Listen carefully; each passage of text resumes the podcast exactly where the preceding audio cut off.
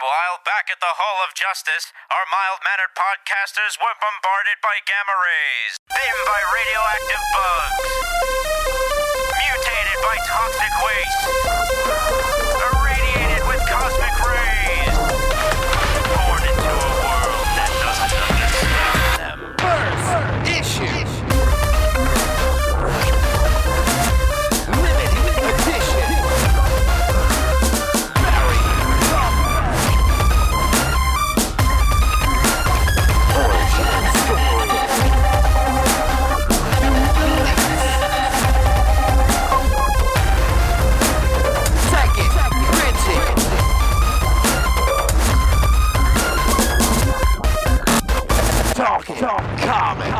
Hello, everybody. It's Wednesday, September 26th, 2012, and you are listening to the Talking Comics podcast. I am your host, Bobby Shortle, and I am in the house with Steve Say, Hi. Bob Reyer, Ciao. and Stephanie Cooke. Hello. It's three weeks in a row, Stephanie. You've been with us. I know. I Three weeks in a row. I'm so excited to be here. It's pretty impressive. So, um, the show obviously goes up on Wednesdays. We do record it on a Tuesday, and uh, today's my mom's birthday, September 25th. Happy birthday to your Happy mom. birthday. It's my mom's birthday, so I wanted to give a little shout out to my mom on the podcast. Um, today we have some cool stuff to talk about. We're going to be talking about our books of the week, obviously, some more DC New 52 zero issue talk. Um, and also, uh, The Dark Knight Returns uh, anime movie came out on Blu ray today, the part one. And so uh, Bob is going to give us a little history lesson on. You know what Batman was like before Dark Knight, Dark Knight Returns. What was Dark Knight Returns? Dark Knight. Dark Knight Returns. Dr. Wertham would be shocked. Shocked, I say. uh, Dark Knight Returns before it came out, after it came out, and you know we're gonna join in on that discussion as well. And he also has a list of uh, some Batman stories everybody should read.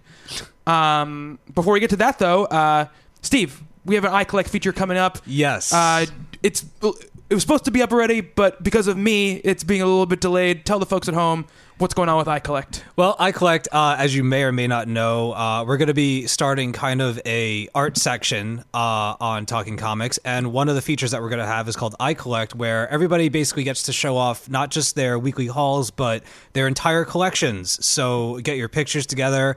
Uh, we're going to have ten short, relatively short. Questions for you to answer, kind of interview you a little bit. And uh, that's going to get going real soon. I wanted to give Bobby a chance to, you know, show his lists, and they're really great if you haven't checked them out yet.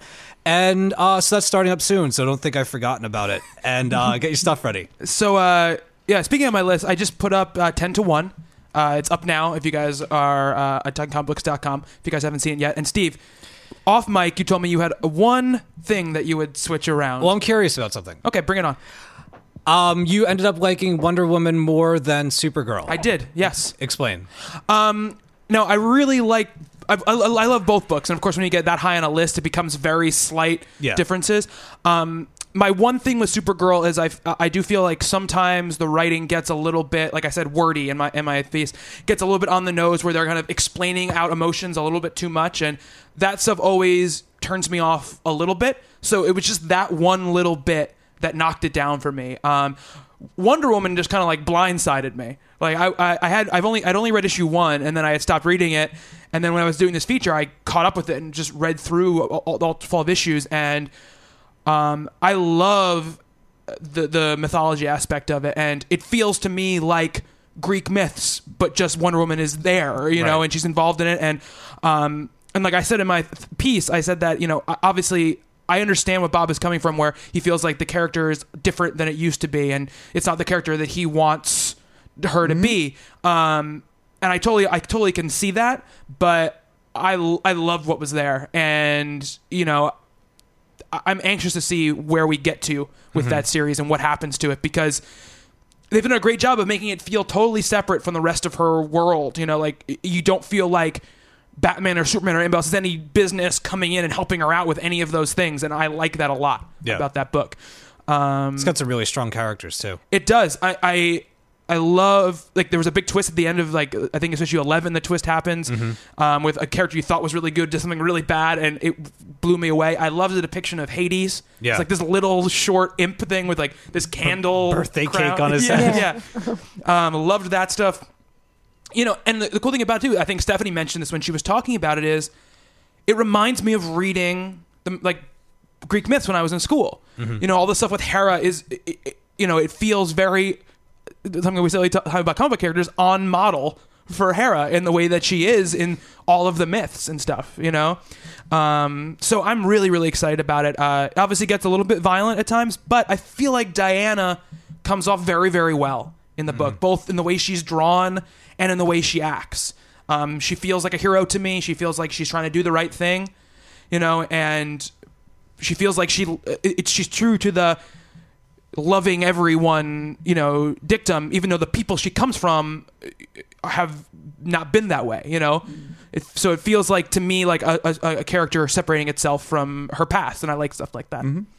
Bob, you want to say Uh, something? No, no, say something, no, Bob. No, I want to hear. No, it. no, because I, it's a rant I've been on before, so it's just it's useless to pontificate again. What I will say, it strikes me more as if it's this is Rob Zombie's Halloween and not John Carpenter's, and that's kind of the problem. It's someone who is is using the tools and the settings of what came before, but without quite getting it.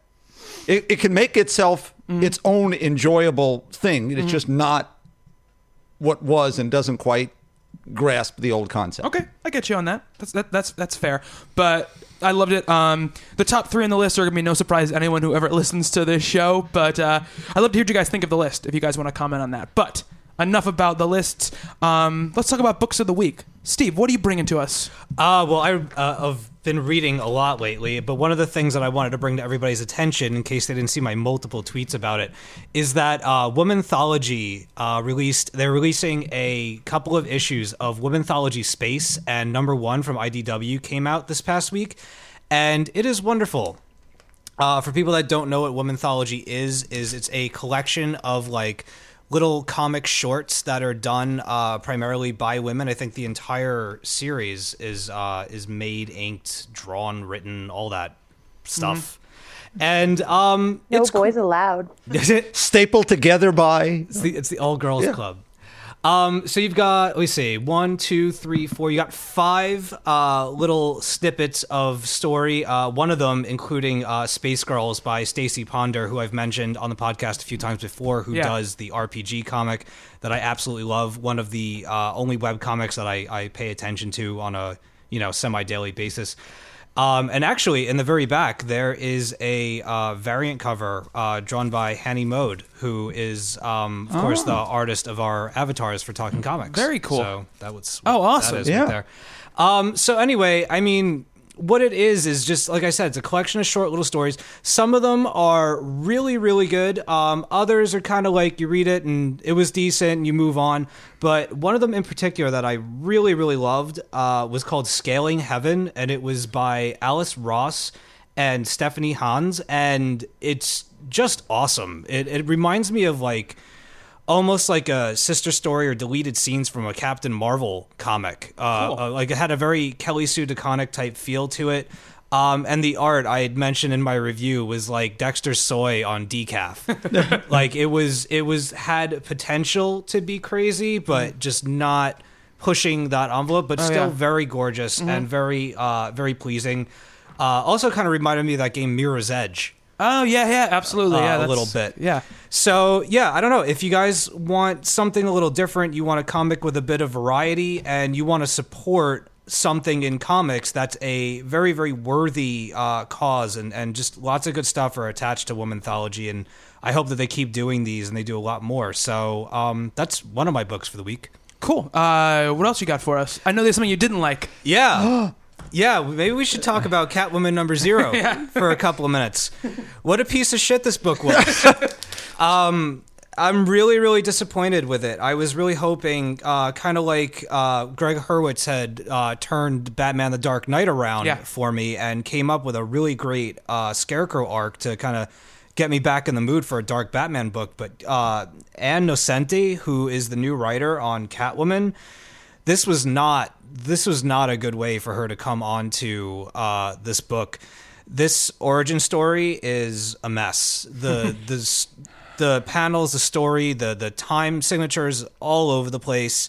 Um, the the the reasoning for she obviously everybody knows she gets pushed out of a building or pushed off a building. Um, they're trying to mix in this this new thing now. I guess it's new. I don't know. Um, that she, she might not be who she thinks she is. Selina Kyle doesn't exist. She's turns out to be now she's Russian Okay. and she has a different name, but the file's been erased and she's a she's an adoptive she's been she's been moved around from um, you know, adoptive home to adoptive home Doesn't it sound like the Black Widow yeah, I was gonna somehow? say, it does sound like Black Widow. but my biggest problem with it is is the the motivation for her becoming Catwoman is is primarily she ends up in this in this you know uh, adoption agency that basically takes her and this other faceless child we have no idea who he is um and they force her to go around town and commit cat burglaries and bring them back to you know to get money for funding and shit now, the problem with that is the motivation later on in the story is just that she never got to keep any of these things that she stole. So she has like a chip on her shoulder about it. And now that she's a grown woman and she knows a few martial arts and stuff like that, now she can steal things because she was deprived of them when she was stealing them for the agency. Yeah. And she just comes off as a brat. Instead of like being this like, you know, capering, plotting, uh, you know, female vixen of Gotham. She's just she's just a bratty little kid who didn't get to keep, you know, I don't know, cookies at lunchtime. I can't I can't think of anything Yeah, good for it right now. Yeah. Is Um yeah, Steph. is it possible that um, the new writer is just sort of scooping out the litter of Judd Winick's shit? Uh, none of anything that ha- I mean, there's zero issues. I none of nothing that happens in this book, to my knowledge, uh, ties to anything that's gone on in the series so far. And that's another issue that I have is that this raises so many questions. It has so much unanswered material that I, unless she's gonna like with issue number thirteen, she's gonna jump into some answers to some of the things that get posed in this book. This book was entirely pointless. Um, okay. And I know that it's difficult for a new writer to take on an origin story. Like your first job on this book is to rewrite the origin story of this new DC 52 Catwoman. Right. But if this is the origin story they're going to go with, it's it's crap. Mm-hmm. Yeah. It's not it, it doesn't ref, it paints her in a very bad light and I've I've been a huge fan of her since I was a kid. Mm-hmm. You know, she's always been a favorite of mine and it just pains me to see how how far she's fallen off the off the train like it's just it's bad. It- and it seems too like what you're saying is it's a different bad than the previous stuff has been. Yeah, it's just it's very um it's one of those things where like, you know, you're a fan of the character and they announce a new writer and you're like, "Oh, it's a female writer. Maybe they'll have more sensitivity towards the character." And this is this is not it. I mean, I I'll try to to check out the next issue or two just to see cuz sometimes it takes a new writer to get their footing. Yeah. And I'll totally give her that, but I'm not I wanted to be excited. I wanted to come back and be like, you know, like with Dark Knight, where we were like, yeah, now this is a book you should check out. That didn't happen with this. And with it being such a beloved character of mine, I'm still kind of left with my hands in the air going like, shit. Yeah. Now, had Winick hinted at any of this stuff before, or is this all completely new not information? To, not to my knowledge. I kind of dropped off of Catwoman after the uh, the Batman event just because it was it was not good. I didn't read any Mm-hmm. of the um I guess the the doll maker or doll face whatever Mm-hmm. it was that um that arc. But once she started like sleeping around with this other like electro dude or whatever the hell he was, Static Shock all grown up, I just. I, I completely lost interest. She's sleeping with Batman. She's sleeping with the new dude. Right. She's half of her clothes are off. Yeah. Oh, that was one thing about this. She zips up in the zero issue. Oh, she does? So kudos for It's a that. good start. Yeah, good job. It's yeah. you know finally, uh, and it's amazing. It's really sad actually that that's all it took was to take the the little ring on her zipper and just put it up to her neck. Yeah. she's still you know a very voluptuous character, but you're gonna get that in this day and age. But at least you can. You know, be a, have a little bit of taste and Yeah. just zip up a little bit. She can still be sexy without having her boobs flying to and fro. It's true. Absolutely. Going back to your point about um, her being really bratty, from what you've explained to me, like I haven't read this issue yet, Mm-hmm. but she almost sounds like um, like a female uh, Damian. No, No, no, absolutely not. Um, Damian is a wa- was a completely different kind of brat. I mean, Damian since the DC Oh, 52's Stabby. Stabby. Yeah. He was a stabby brat. He is a stabby, brat. no, she she's not a stabby. She's a whiner, Mm-hmm. is what she is in this. Like, I mean, you guys can't see it, but I mean, Right. just this page alone, she like, she the whole the whole thing behind her wanting to to burgle Gotham was that this woman that was you know in charge of the agency wasn't letting her keep anything, so she had to like you know hide stuff. Oh, I see. And yeah. when she she gets out of there, somebody I don't want to tell everybody the whole book, but Yeah. it's just it's just not good. It's Yeah. and it's it's a completely different type of brat. I mean, the first couple issues of Batman and Robin, I think everybody wanted to strangle Damian mm-hmm. just because of the way he was treating Batman and and Bruce. Yeah. Um, but this is a totally different kind of monster, and Yeah. and I, it's gonna take so much more to redeem her brattiness than it ever did for for Damian's character. Damien kind of did it through her action, through his actions. If they can turn Catwoman around in the next couple of issues, maybe the next arc will be a bit better. I hope, but I really just I don't see it happening with the zero issue, and I was really hoping that it would be a good jumping on point for people. yeah. Um, I mean, it's a good jumping on point in a sense of that I don't think that anything's going to tie into the issues to come, but uh, then again, we don't know because it's the spreader. They might have something in mind, and. Yeah. I might be jumping the gun. maybe she's starting something with this issue that she's going to bring back when she starts her run Yeah. on the book but uh, you know it's interesting because the catwoman thing is you said he, she does a weird thing with her origin and i had like the opposite problem with uh, the nightwing uh, zero issue Yeah. which was just that it was and it's not like their fault. I mean they chose to tell this story. If you're going to tell the origin of dick grayson like they change it but they change it up very minimally. And it's just a story that we've seen a million. T- we know you know the Robin origin, like Yeah. the Dick Grayson Robin origin, backwards and forwards. So while it's a well written issue, and Tom DeFalco is actually Okay. co-writer on it, it's a it's it's a well written issue. It's just you know Dick's parents die, and then Bruce adopts him, and he figures out you know, and it's really funny because there's a moment in the book um, where you know uh, you know Dick has been kind of uh, Dick Grayson has been adopted by Bruce and they've been around each other and then you know what happens is, Dick Grayson's going out at night trying to find the person who killed his parents without Bruce knowing without anybody knowing and he runs into Batman at one point.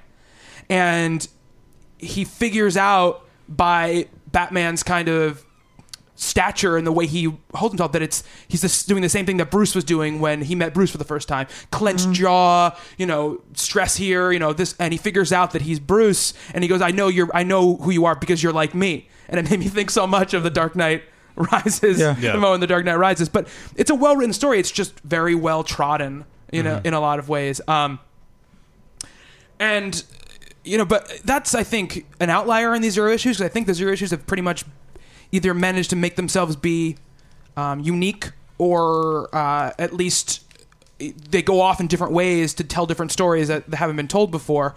Um, for instance, uh, well, I think I was really surprised how much I like Sword of Sorcery, um, Amethyst, I liked it too. n- number zero. I, I was really taken by it, and it doesn't give you a lot, but it's definitely a very good zero issue. That you know, it's an- another entry in kind of that fantasy side uh, of the universe, which isn't you know really highly uh, represented in this universe. And I really, really liked that a lot.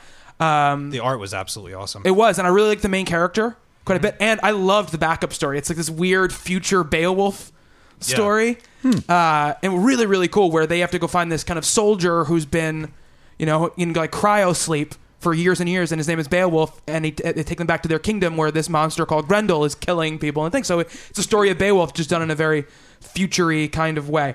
Uh, but it was a really cool book, and if you like fantasy stuff, I don't think that you can go wrong with, with it. Really, I thought it was really, really entertaining.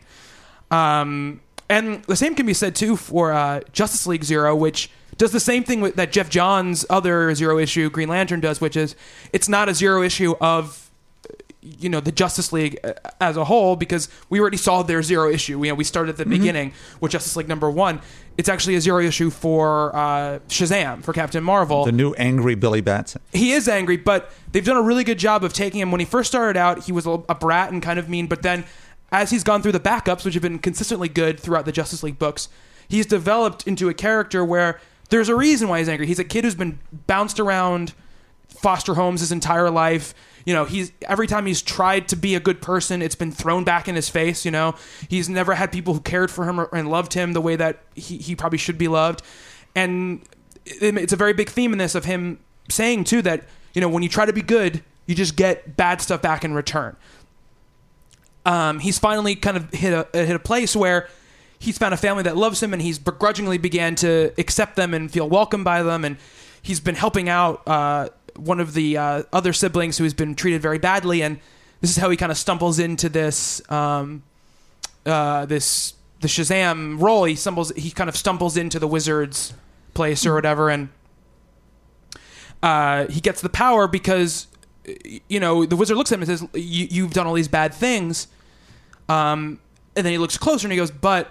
He sees the another layer that he's been trying to do these good things. He, he's helping out these people. He's he goes and feeds the tiger when no one else will and stuff like that. And so he gives them the power. And he says maybe maybe we've always been doing it wrong. Maybe giving to the person who seems like they're ready now is wrong. Maybe it's the potential that we should be looking for and not what's on the surface. And uh, he becomes Shazam in this issue. But it's interesting because it becomes another layer possibly stopping Billy from becoming the hero he's supposed to become because now he has all this power and he's been so disadvantaged his entire life. He's he's going to try to use it to like make money and stuff. You know, he's almost like the mm-hmm. Spider-Man ty- type of thing. So it's cool, but the you know Black Adam is coming, and it- they're setting up something interesting. I, I I would like actually to see a, a full Shazam like independent series. You know, with the team that's doing this book. It might have to come out of the Justice League. It's failed four times already. Yeah. No matter who's attempted it. In, in trying to be its initial incarnation back when they first brought it back in the 70s when DC reacquired the Fawcett stuff, Ordway, it's just never worked. So they're changing a lot here. Honestly, Captain Marvel is not Billy Batson. They're two separate individuals. Yes, So yeah, Mm-hmm. here, I guess they are, they're not. He's growing up. Um, they But- still sort of are. You know, I mean, he's not Billy when he's big, but he still has like Billy's brain. In, in, in Okay, a lot that's no, ways. that's kind of that's different from Okay. originally. They All were right. two separate people. Yeah. So they're doing that, and uh, the the book also has the a backup that features the Pandora character again, um, and is way better than the Phantom Stranger full book, and it deals with her and kind of the box and w- what she's trying to do, and it also again starts hinting at the question being reintroduced into the DC 52, which is really cool. It's a really good backup. Um, really great issue. I mean, you know, uh, Johns he's doing with the character what he does with characters, right? He did with Green Lantern, we did with Aquaman. He's doing the same thing to this character, and if he can make it work, I, I would love to see the character become a more central figure in the DCU because he's a great character. Um, yeah, so that's really for me. Uh, Stephanie, what about you? Um, well, I've been reading a bunch of things this week. Um, first and foremost, I think um, I posted on our new forum on Facebook. Um, I was talking about Y the Last Man a little bit, and um, I reread that and got to the end and just, um, I don't know. I loved the series, and um, I, I was so into it. Like I read the whole thing in like a couple of days, and then the ending. I don't want to spoil it for anyone, so I won't say like what happens or anything for people who haven't gotten to that series yet, even though it's been out for a while. But um, it just wasn't really what I was expecting. Ah, welcome to my side of the fence. Have you read it as well? No, but you're uh, Runaways. I that's how I Oh. felt. Where I was like, "Yay! Oh, Well, I mean, it wraps up. Everything wraps up, but it was like I felt like there was no payoff for the readers. Like they built up all this stuff that was going to happen and that was going on, and then everything that the whole series accumulated to just kind of was like, and so. I, I, I don't know what how I feel about that very last issue. Like it almost spoiled the series a bit for me. So I, if you guys have thoughts on that, come talk about it. I started a thread on the Facebook page, and I would love to hear what you think. Um, but aside from that, I also started uh, Batwoman, yeah." not the zero issue, but the number one. And um, I gotta say, I'm a little surprised because they pretty well pick up exactly where uh, Batwoman Elegy leaves off Yeah, they do. which again seems like one of those things where they didn't you know take into effect hey rebooted universe, guys. Yeah, I mean she's included in the Batman universe though, so that's the only reason why I feel like they probably didn't do it. And also, there's so little uh, of her before the launch, the relaunch. You know, mm-hmm. I mean, there's only that really that one trade. Yeah, So- and they really do sum it up pretty. Like J.H. Williams sums it up pretty well in the images. Um, like he, in that one uh, full page spread, he kind of gives the whole Batwoman elegy, you know, in pictures, so that you know what happened and you know where she is now. So that's good, but I, I think I was just a little shocked that I, I expected it to be more of a um, just fresh start. Yeah, Um, so I read that as well, and then I started a series uh, called Daytripper, which is uh, Oh, by I've heard of that. who is it by? Uh, Fabio Moon and Gabriel Ba. Um, I don't know. Have you guys heard of it at all? I've heard of it. I've seen it, and uh, Rob's Rob has a whole bunch of them in his basement. Yeah. Um, I read the first issue, and I, again, I, I don't know. I didn't really have like a really one book of this week that I was just like, ah, it was so great. uh, it was just a lot of like things that I'm getting into and finishing up. And uh, Daytripper again was one of the one I was getting into, and it's really kind of interesting, weird story about this guy who's kind of living in the shadow of his father. Um, he's a writer. His father's a writer, but you know everything kind of gets um, eclipsed by what his dad does because he's such a famous figure. Um, or at least that's sort of the impression I got in this issue number one. Um, so, in addition to writing his own novel, he's also like an obituary writer. so, um, they talk about basically just like he kind of discusses the lives of these people that he's writing about in the obituaries, and um, it's just a really interesting kind of almost like I don't know, just like this comic about life in general with this sort of side story involving this guy. Um, I, I don't know how. It, I don't know if that really explains it properly. I think it does. Maybe once I've gotten into it a bit more, I'll be able to kind of come back and give a better explanation. But um, the art's great, and so far, I, it's got me really intrigued to kind of check out the rest of it. So. I actually have a question for you back about Batwoman. Um, you mentioned that you were surprised that it kind of took uh, right off from Elegy, but are you in, are you enjoying it? Yeah.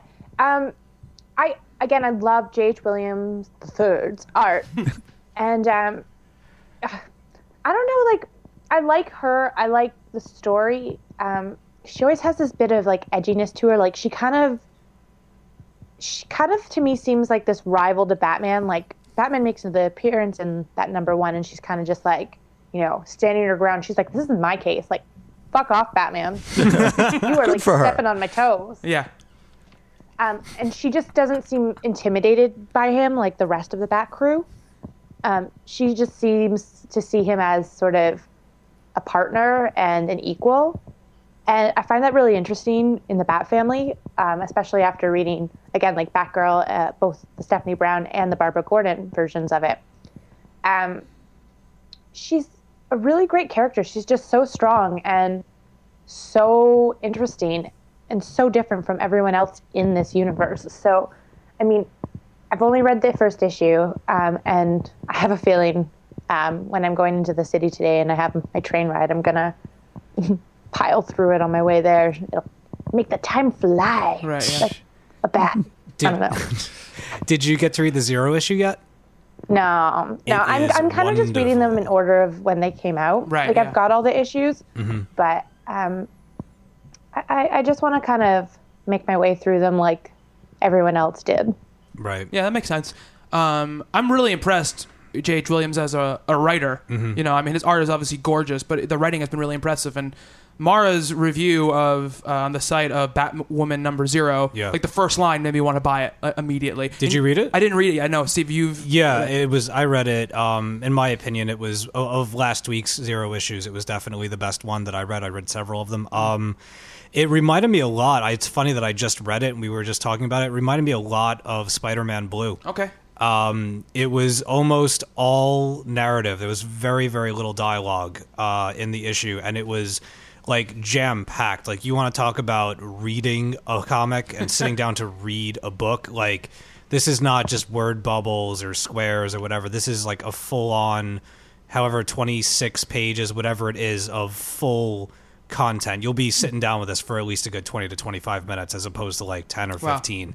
Um, and it really, really, really gives weight to her origin and you come to understand how like you were mentioning steph how she sees batman as an equal. Um, they really drive home why that is in this issue. And um, it's a weird way to say it or to put it but i was like almost proud of her by the end of the issue.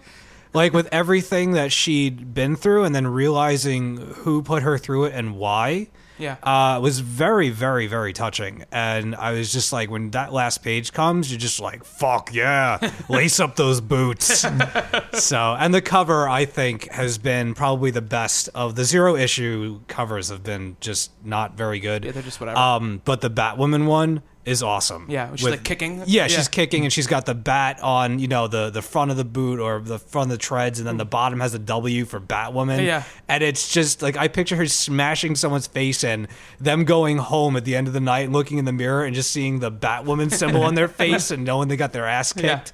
So I like it. It's No. a really really cool book. Now, for someone who isn't reading it at all, which is me, uh, if I start at one or get that first trade, will I need a precursor by buying some of the old ones? Or I I think the only thing you really need, you don't even need to read it, but I really love Batwoman Elegy. Um, it's not just one of my favorite Batwoman comics; it's one of my favorite comics. Period.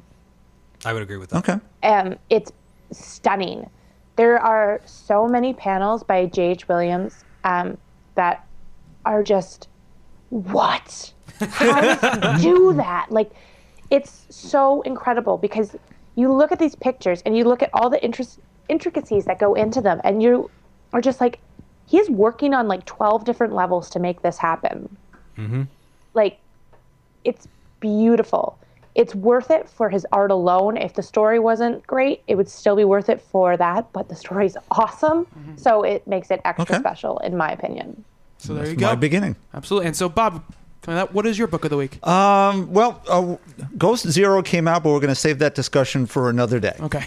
because we're going to do something about that. Yeah. Uh, it's Birds of Prey Zero. I picked up this week. I was a big fan of the old series, uh, both the Chuck Dixon and Gail Simone. I figured, okay, let me try this. We've got Barbara back in it after the Batgirl Zero, which was so good.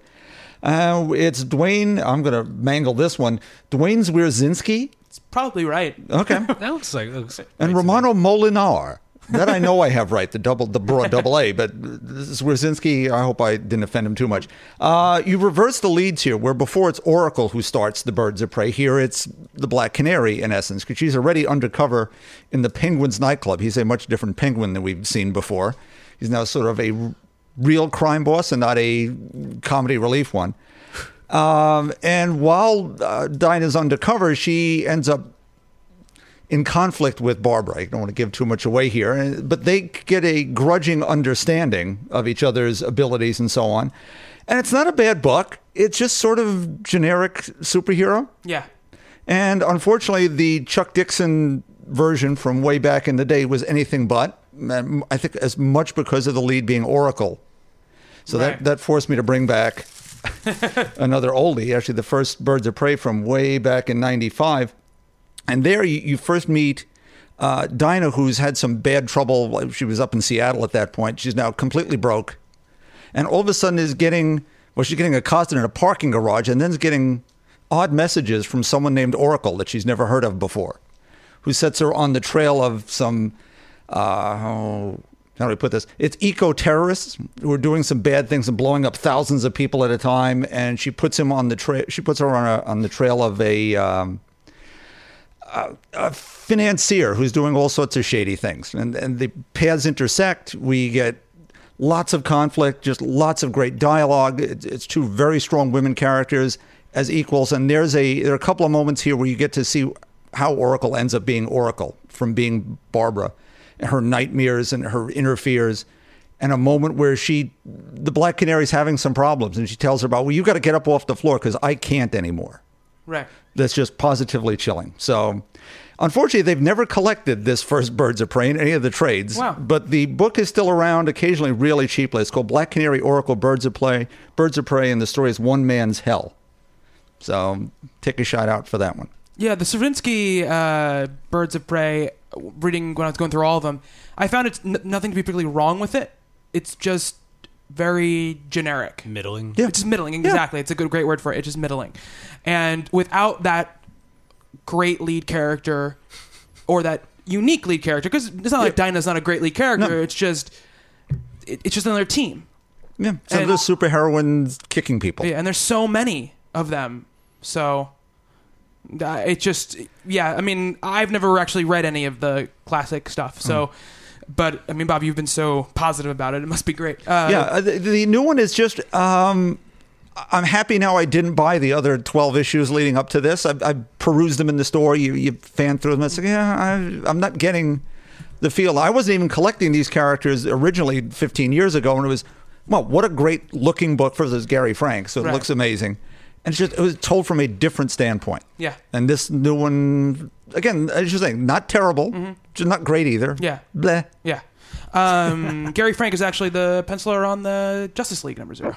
Oh. Yeah, the Shazam issue. So, it, and that looks beautiful as well. Uh, is there any books you want to talk about, Bob? Nope, that does it for me. All right. So that's it for our book of the week segment. We're going to take a little break and we're going to come back with Bob's Batman history lesson.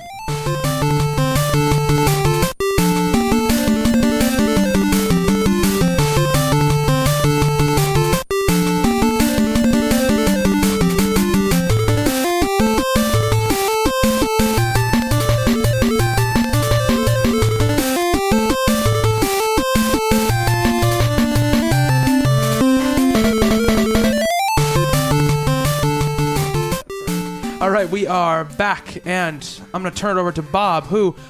Um, Dark Knight Returns is obviously a milestone Batman story. Uh, the movie came out this week, and you know we know it as a milestone story, but we were not there when it, when it was released. We do not know what it was like, what Batman was really like before that, and how it really changed everything. So, Bob, first I want to ask you, what was it like when it came out? Was it as big a deal then as it is now? Sure it was. Batman wasn't in a bad place, but for the previous I don't know, five or six years, sort of drifted. Just sort of the generic stories we were talking about before. It was just motoring along, and it'd be a good story, a bad story. Characters were fine. They were in the same place they had been for years.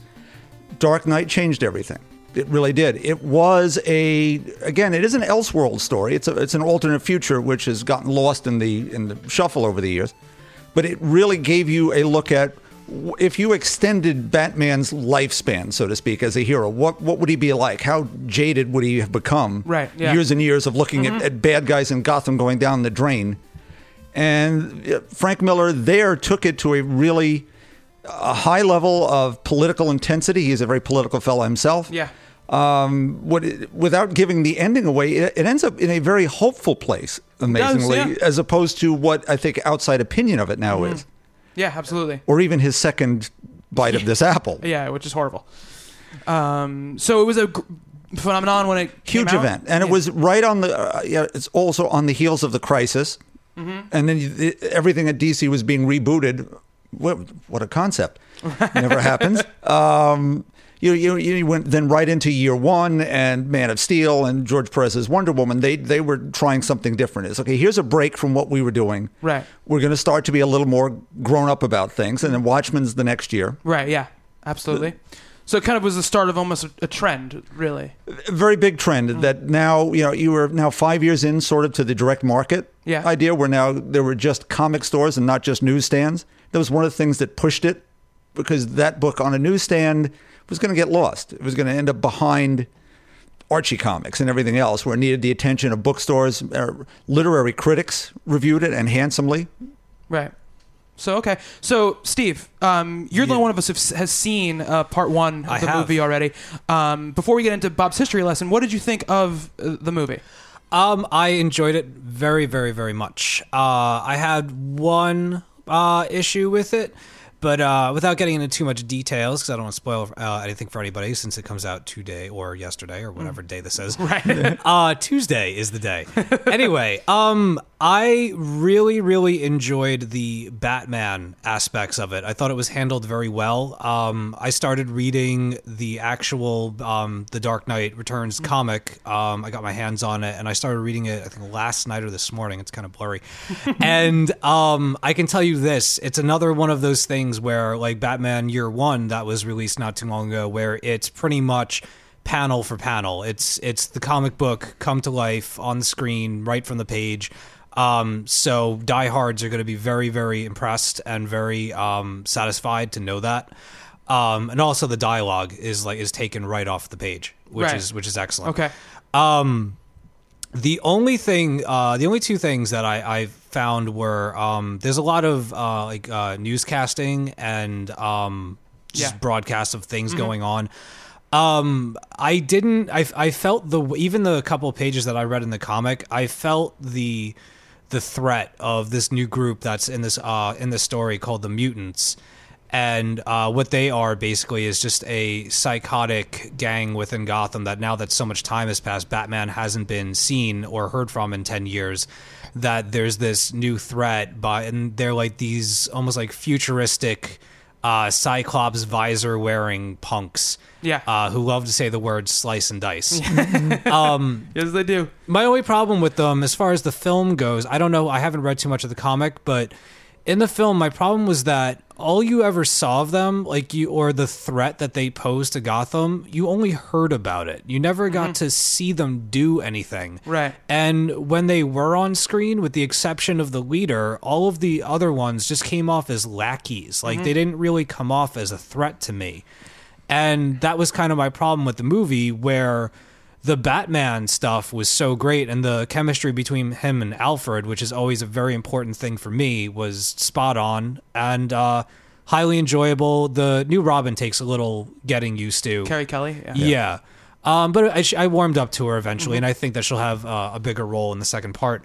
But um, that was pretty much it, though. Like the just the the mutants don't they're they're talking about them being the worst thing since you know the Joker, and I just don't see it. Yeah. I don't. I didn't feel it. I didn't see it. Um, and all they did was talk about it. Right. I didn't get to actually watch them doing any of the things. Not that you want to see them kill a nun in the street in Right. the movie or anything, but just you know, it's like they, you talk about how bad they are, and then they come on to camera and they're like, "Oh, we're gonna slice and dice," and "Oh, look, he's really into it, man. Oh, that takes the fun out of it. Let's go to the arcade and go do this instead." And I'm like, "That's." The big bad threat, like he's not into it, so Yeah. you just want to go and do something else. Yeah. Like I get that you need that fear to get you off to commit the crime, but it just it just didn't if you're talking about Joker level Mm-hmm. threat or possibly worse than that, you got to give me more than these guys to Gotcha. to make me uh, you know, feel for it. But uh, all that being said, I really enjoyed it. I think that it's going to work much better when the second part comes out and you watch it as a whole. Yeah. Um, they leave it off at a really good spot. And um, like I said, just the Batman stuff. The you you feel like he's been out of the game, and watching him come back, and and and you know the whole movie, you're working your way up to him becoming the Batman again at this older age. It's not like Rocky, where it's just a montage of him getting fit. Right, yeah. You know, he gets his ass kicked. Yeah. Oh, yeah. And that's not something that you get to see all the time in the Batman films. In the comics, you see it again and again. Um, but in the films, they kind of leave that part out because they want, you know, the general public to see him being the hero. Right, yeah, of course. You know, seeing the hero getting his ass kicked. Not everybody can, you know, people that are just there for the character on the surface, they're not going to really get into that. Might take too long for them for him to recover. Right. Um, so in that regard, uh, it's awesome. I think everybody should look forward to it. And if you haven't seen it or picked it up, um, you should get that along with your Avengers uh, Yeah. Blu-ray today. Absolutely. Um, how was the voice cast? How was Peter Weller? Peter Weller was very good. Uh, it's not Kevin Conroy. Yeah. So, you know, sad. but uh, he does a very good job. And I'm not one of these people that thinks that only one person has to, you know, voice Batman. I do believe that Conroy does it the best, but it doesn't mean that you can't have other people do it. Mm-hmm. Um, but the he does a great job. I mean, he's supposed to be an older, grizzled, retired Batman. Yeah. And you you can feel the you can hear the exhaustion in his voice and that exhaustion slowly builds into a rage and then the rage builds into like a mission. Yeah. And he's just he's not only out to to prove it to himself that he can still do it, but he's out there to prove it to Gotham. He feels like he has to take his city back and that, you know, uh retiring the Batman was a bad idea all along. And it's just a matter of whether his body can tolerate it or not. Right. Yeah. So, um, and just how Robin comes into the whole picture of how she kind of just takes it upon herself to do what she does. Uh, I thought was really cool that there wasn't any kind of elaborate backstory to her. That she was kind of like, "Hey, Batman's pretty cool. I think I'm gonna try to be like there hasn't if, the, if Batman's coming back. There's obviously no Robin running around. Yeah. I'll I'll do it. I'll Right. try it. I took gymnastics when I was five Right. and um, I don't know. I mean, it's it's really good quality animated Batman. Sometimes the better Batman stuff is the animated stuff, Yeah. and this is definitely part of that catalog. So Very cool. Very cool. So, Oh. Stephanie, you want to say something? Yeah, just quickly, did you guys happen to see that video that was released um, a couple weeks ago where that was like Catwoman Batman anime? No. was that the one Steve? tied to year one? No, it was like um 1960s, like it was like what would happen if Batman was like 1960s and in Japan. Ooh. Oh, no, no, no, no. I never even heard of it. No. Oh my god. Okay, I'll I'll post it up for everyone um, on the post today for well, you know, the podcast um, because it's something that everyone should watch and petition to have made because it's so freaking cool. Awesome. So Very that, awesome. that's my little two cents. I just wanted to know if anyone had seen it. No, I haven't, but that's, that's really, really cool. we will now. We will now, absolutely. Um, so, Bob, I'll- you know, when when people ask what comic book should I read, who haven't been reading comics, a lot of people will say Dark Knight Returns. You know, a lot of people won't go back before Dark Knight Returns to read any Batman stories. Um, tell us a little bit about Batman before Dark Knight Okay. Returns. Uh, with hopefully we're not covering too much ground that everyone's heard before, but Batman first appears in Detective 27, which is May 1939, so it's only a year after Superman. And National wanted a human character. They wanted something a little different. So went to Bob Kane and his studio people, Bill Finger, who who wrote most of the Batman stories, though never got any credit for about 50 years, uh, and Jerry Robinson, who eventually would create the Joker. And Kane always said, eventually, when he was saying how he created it, oh, he it was from Da Vinci. And it's, it's from Zorro and the Scarlet Pimpernel and the Shadow and everybody else could get his hands on. And they cobbled together this wonderful story of, of a, a boy whose parents are murdered and decides to take that vengeance. Now, early on, it was vengeance. Batman used a gun. He shot vampires and Hugo Strange's henchmen with a machine gun from an airplane. He was a pretty badass character. And they started to back away from that a little bit. And eventually, by I guess it's Batman issue four, he actually was saying Batman does not carry a gun and he does not shoot people. And they introduced Robin to sort of lighten up the whole thing tell a different kind of story as of getting into the war, but it's he's still a detective at heart. But even that lighter Batman got them into trouble with Doctor Wertham and his crusade against comic books, where he described them as the uh, I want to make this quote exactly right that Batman and Robin living together, let alone with Alfred in the house, it's like a wish dream of two homosexuals living together. Indeed. Right. right. really well, know what to th- say he was, he was uh, Wertham was a problem, and that's where comics all disappeared during the fifties. Now, under that cloud, what ended up happening is Batman got really silly, and I'm only bringing this all up because it, it it it's what informs what was going to happen. Batman got very science fiction, monsters, and and and sending them to other planets and through time. He would end up being the giant Batman, the genie Batman, the zebra Batman, the clay Batman, the rainbow Batman. The zebra Batman. Yeah, he, he walks in front of some ray beam and turns zebra. I want that. Not with not with four legs and a tail, but just black and white stripes all over Oh, the place. no, I don't want it. Now, how does how does Bruce Wayne hide? You know, Yeah. looking like a zebra. Right. Yeah. So, w- and, and, uh, tons of stuff. I mean, it was interesting art by a guy named Dick Sprang back then, for the most part. But the writers, uh, Shelley Moldoff, uh, Bill Finger was even doing some of this.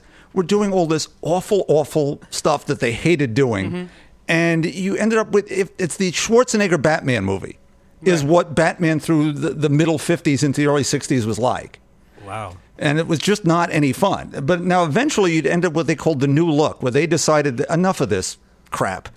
And they took him back to being the effective as Carmine Infantino for the most part, doing the art who did the Flash in his prime period coming back. And that lasted for a good long while until the TV show began. And then the TV show began to drift into the comic books, which was not so hot either, because that was fun now, but wasn't fun as a, as a comic book. Now, a question about the television Sure. show, real quick.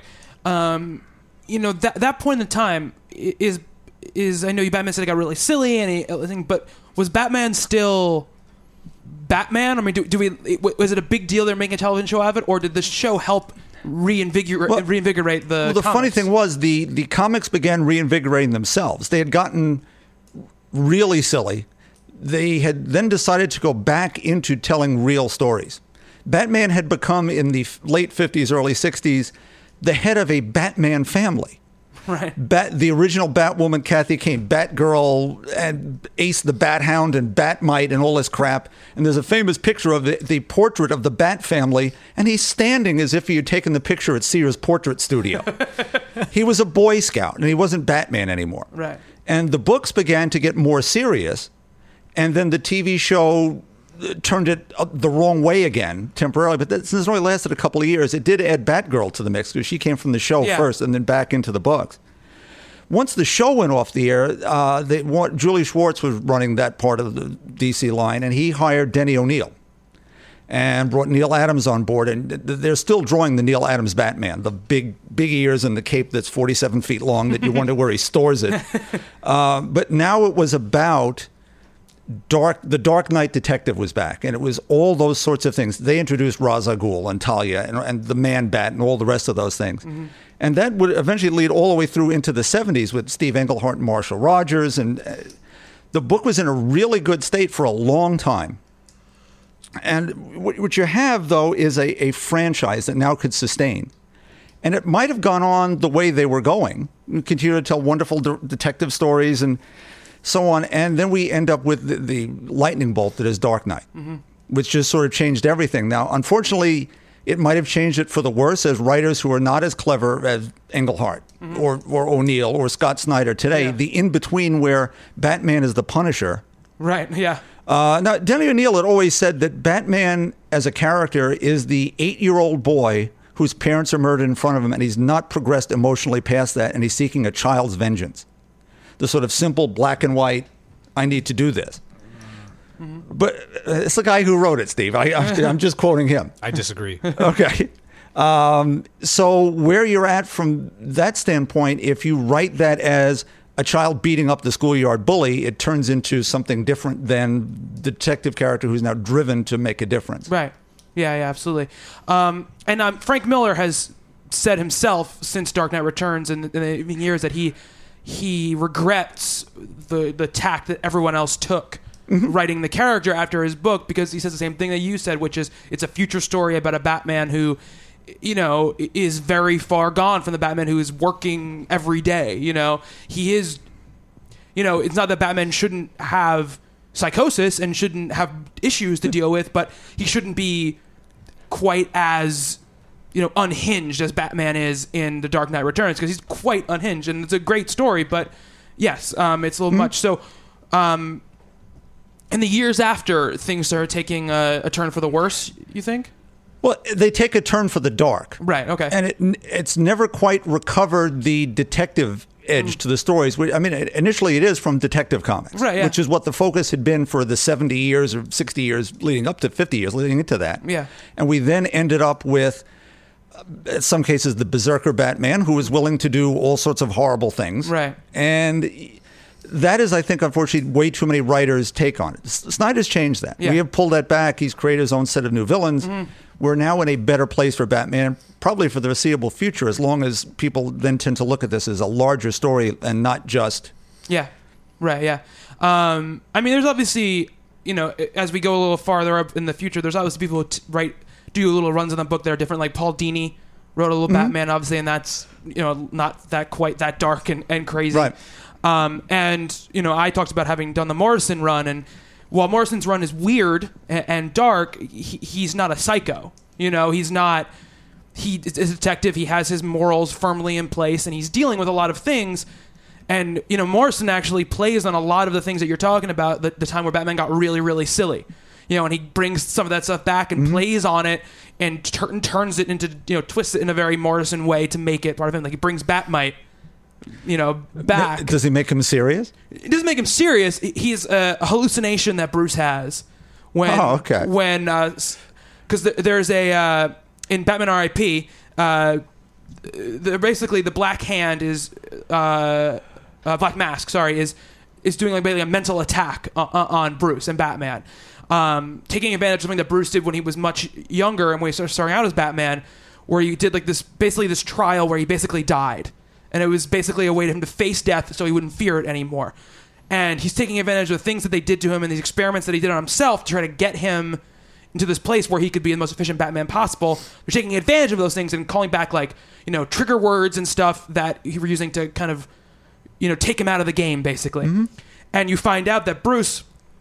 I said this on an earlier uh, show. During this time, he actually one of the things he did to prevent these things from happening was he created a backup personality for himself like uh, that was him taken back to the absolute like core of his personality um it was almost a, it was like almost a backup operating system like on a And then he- computer And then he re-downloads it or something. basically like it, like Okay. when, when they attack his mind in this way this one takes over um, and it, it's all about his thing because the Grant Morrison run is all about preparation. Batman's thing is you win before you even enter the fight. Like you have won or lost the fight before you ever step up to the plate. You know, and he, he, his preparation is so vast that he does this stuff. You know, and uh, really, really interesting stuff. And you know, Batmite is kind of this almost like part of his personality that reminds him of like his mission. It's almost like his conscience. It's almost like Jiminy Cricket. In, in- in, these things, Um, uh, No, uh, it's exactly no, right, That's right. the best way to put it. And he actually asks him, he goes, am I, am I, are you a hallucination or are you a really like a creature from another dimension? And he kind of goes like, well, really, what's the difference? Give a little whistle. Yeah, exactly. Yes. you know? Um, so there's cool stuff like that. Um, but, you know, that's the Morrison stuff. Bob, you kind of collect a list for us of like Sure. your favorite Batman stuff or stuff we should read. Yeah, in that sort of pre-era. Yeah, pre-era, We'll, we'll go into this. So now, really quickly, again, he he appears first in Detective Twenty Seven. You don't get his origin until number thirty-three. Oh, wow. Okay. The, the, the, he's the mysterious figure of the night, and he's jumping off rooftops. Still has the wings at that point. Hmm. We see Robin for the first time in Detective Thirty-Eight. And Batman number one, which is spring 1940, is uh, great issues. Joker and Catwoman and Hugo Strange all in one Oh, wow. giant sized book. Now, the Catwoman at that point is just a cat burglar who steals because she likes to steal. Just the stuff you were talking about before, Steve. From the very beginning, that's who she was. Yeah. Not anymore, apparently, Yeah. but she was then. She liked shiny things. Right. Magpie. What? Oh, she's like a magpie. Yes, exactly. exactly right. Um, and, and all through the, the- I'm not even going to touch on the, the sort of 40s. That's really way back. Lots of short stories, but you get you get to see all those villains through there. It's it's Two Face and Penguin or whatever, but they're in slightly different forms. It's a different era. So I'm going to jump ahead to Batman 156 from June of 63, which is probably the only really great story in this entire year. It's called Robin Dies at Dawn. Okay. And the cover of Death in the Family is a knockoff of that old cover. Uh, it's Bill Finger, Shelley Moldoff. Batman finds himself transported to another planet with all these monsters and weird things going on. And Robin sacrifices himself for him. I'm not going any further with that because obviously he's going to live because Right, he's got yeah. years and years of stories to tell. But it's it's a really great little piece of science fiction as opposed to the dross that was all around it. So that's a good one. Uh, Batman 232, which is 1971. It's O'Neil and Adams. It's Door of the Demon. Robin and Talia are kidnapped, and this is the first time we see Ra's al Ghul. And he wanders into the Batcave that Batman has already abandoned because Dick has sort of moved out, and walks in there and says, "Oh, uh, how are you doing, Mister Wayne?" As he's standing there in his Batman costume. Mm-hmm. How do you? What, mm-hmm. what? What do you? Well, there's only one person who bought all the things that Batman needs to operate on, and it's Bruce Wayne. So it's pretty obvious, right? Oh, Bruce. and, he, and Bruce goes, Well, I guess that's a hole I'm going to have to plug up. Yeah. And they end up in Calcutta in the Himalayas to try to find the two missing kids. And there are a couple of nice little reversals because it's Ra's Ghul after all. Um, skipping ahead just a couple of years, it's Detective 457. There is no hope in Crime Alley. It's Denny O'Neil, Dick Giordano. Uh, it's an- Batman. It's the anniversary of his parents' death, and he wanders back to the same street they were murdered on, which is now called Crime Alley. And he's revisiting this, breaks up a couple of crimes, and finds an old lady wandering the streets who has an, uh, her own history in Crime Alley. Little short story that should be seen. Uh, Detective 475 and 6. It's a Joker double feature. It's Steve Englehart and Marshall Rogers, who did their own great run in the 70s. It's The Laughing Fish and the Sign of the Joker. Okay. The Joker is is he's still being funny, but he's very bizarre. He's decided he can copyright. He poisons the sea so that the fish all look like the Joker. Of course. And right, what he figures he can do is copyright fish with smiles, and he can make a nickel a piece selling fish sandwiches. That sounds awesome. And when the copyright office tells him that he can't copyright fish, he goes insane and starts murdering everybody. I want to read this. Yeah. okay. Uh, in that story, we also have Silver St. Cloud, who discovers Batman's identity too. He's Yeah. pretty sloppy with this, even long before Vicki Vale got shown the Batcave by Alfred in the movie. Um, and she has her own choice to make, and it's just a really great double double header issue. Uh, then, of course, we've got Dark Knight Returns, which we've just really Yeah. discussed, and then there's Detective 572, which is the actually uh, it's the anniversary, it's the 50th anniversary issue. Okay.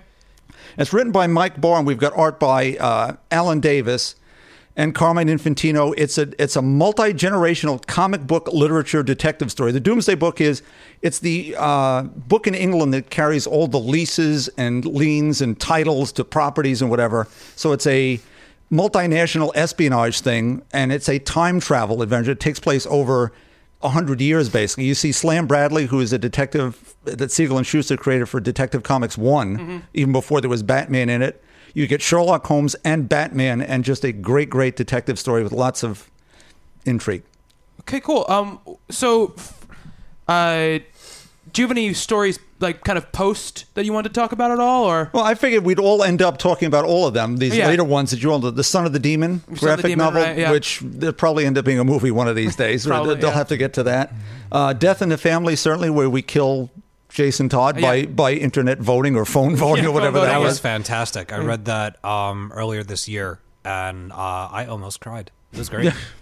Uh, I heard it was what is, what was the number that won by he won by he won dying so to speak by 300 votes. Something it was like some that, right? small Yeah, it was small, small amount. number? Yeah. In the, I can check in the back. Well, you can check on the internet, but uh, Yeah. in the back of the book, they have like a short little blurb about how that all came about. Yeah. Now, one of the books I was looking through for the research, I, I, I should have marked it and didn't. They actually have the other cover. Oh yeah. where the sort of dying but won't die Jason is laying in Batman's arms as he Oh, gets ready to pick him up. Um, there's a killing joke certainly, which is Absolutely, another yeah. Mm-hmm. another watershed moment, which uh, could be one of those moments that tipped everything the other way. Yeah. Uh, as is year one, Mm-hmm. more more than almost anything else.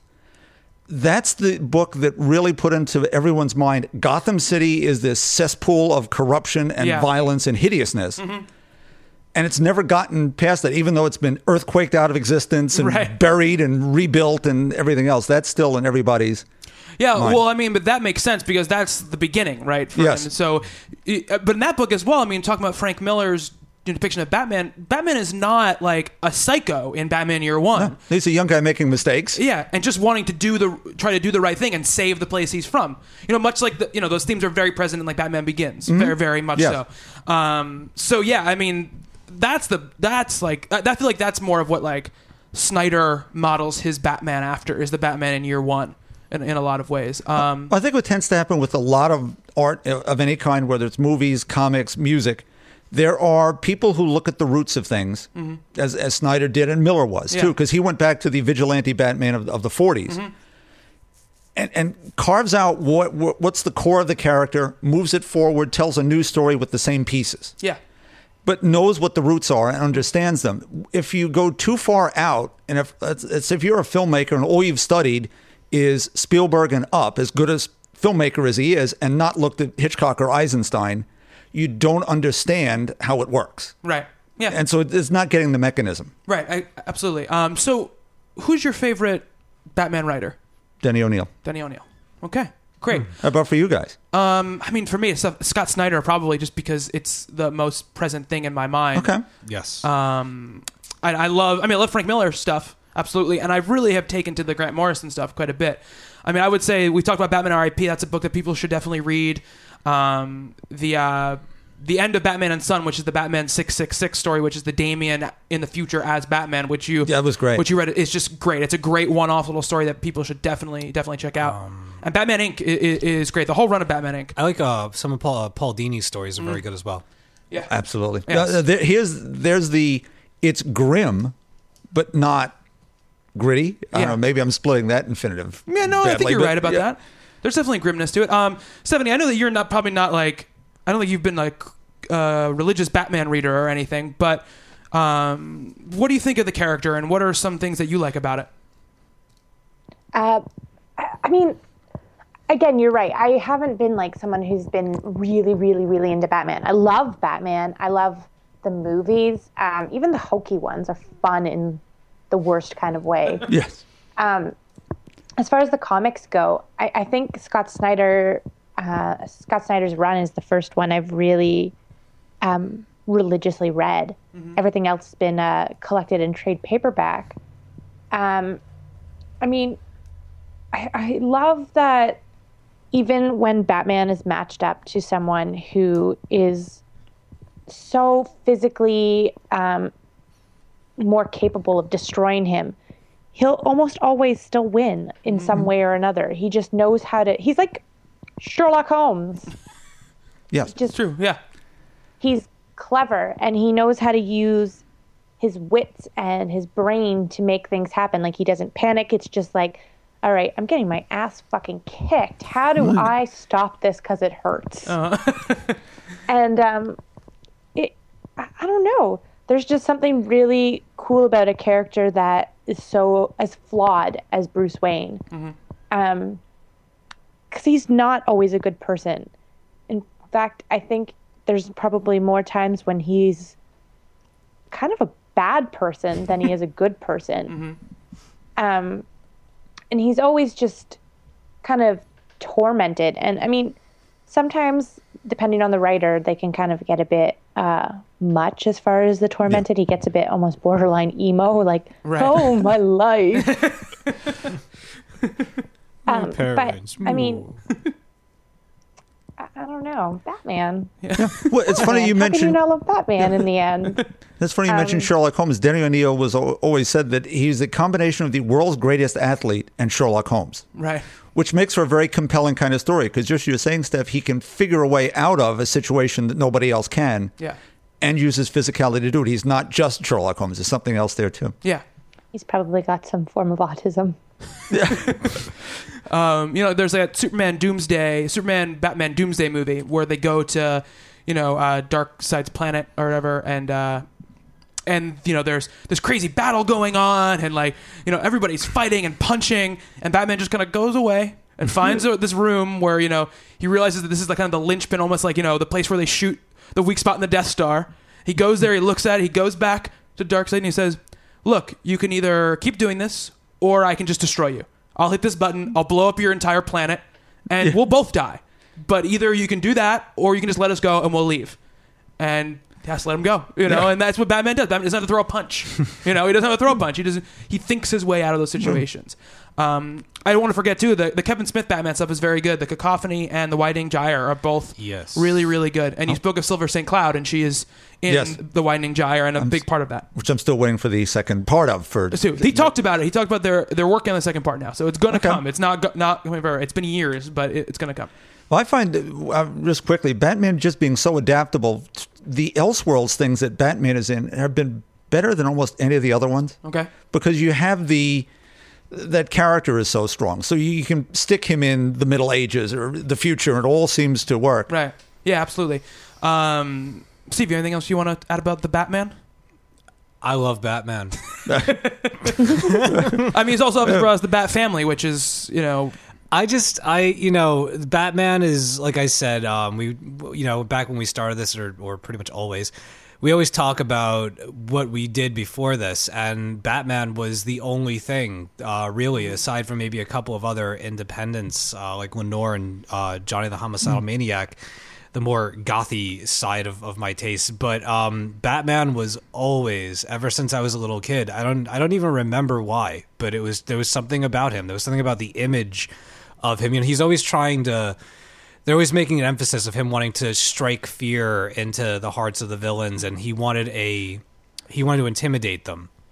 And for as long as I can remember, looking on the shelves and looking at all the different heroes, Batman just stood out to me. He was the most iconic um, character that I'd found, and plus the the rogues gallery that he has, just all of those all those villains, they're so classic and Yeah. they're so clever, and when they're written well, they're some of the best villains in comics Absolutely. um, all the different relationships that he's had, all the the different uh, moving around of who's wearing the suit, um, and all the great characters that we got as a result of that that have had their own spin-offs and become their own heroes, and some of them that are almost as good as Batman. Yeah. You know, I mean, it always goes back to him, but Batwoman, Batgirl, um, really liking Damian and you know the other Robins, and there's just there's so much comic history tied to a character. I mean, there are characters that have been around forever that have never even come close to leaving the mark that Batman has. Absolutely. Yeah. And um, I think even if he's not your favorite character, that he's a character that should be respected within the comic community, and that you should at least recognize how much of an influence he's had on on a lot of th- a lot Yeah. of things. Um, and I'm just overjoyed that Scott Snyder has done such an incredible job with his run, and that he's going to be on the book for quite a while. And um, it'll be, you know, it's a long time from now, but it'll be really interesting to see like what kind of who takes over or what kind of, I mean we don't need to worry about that for Yeah. a long time.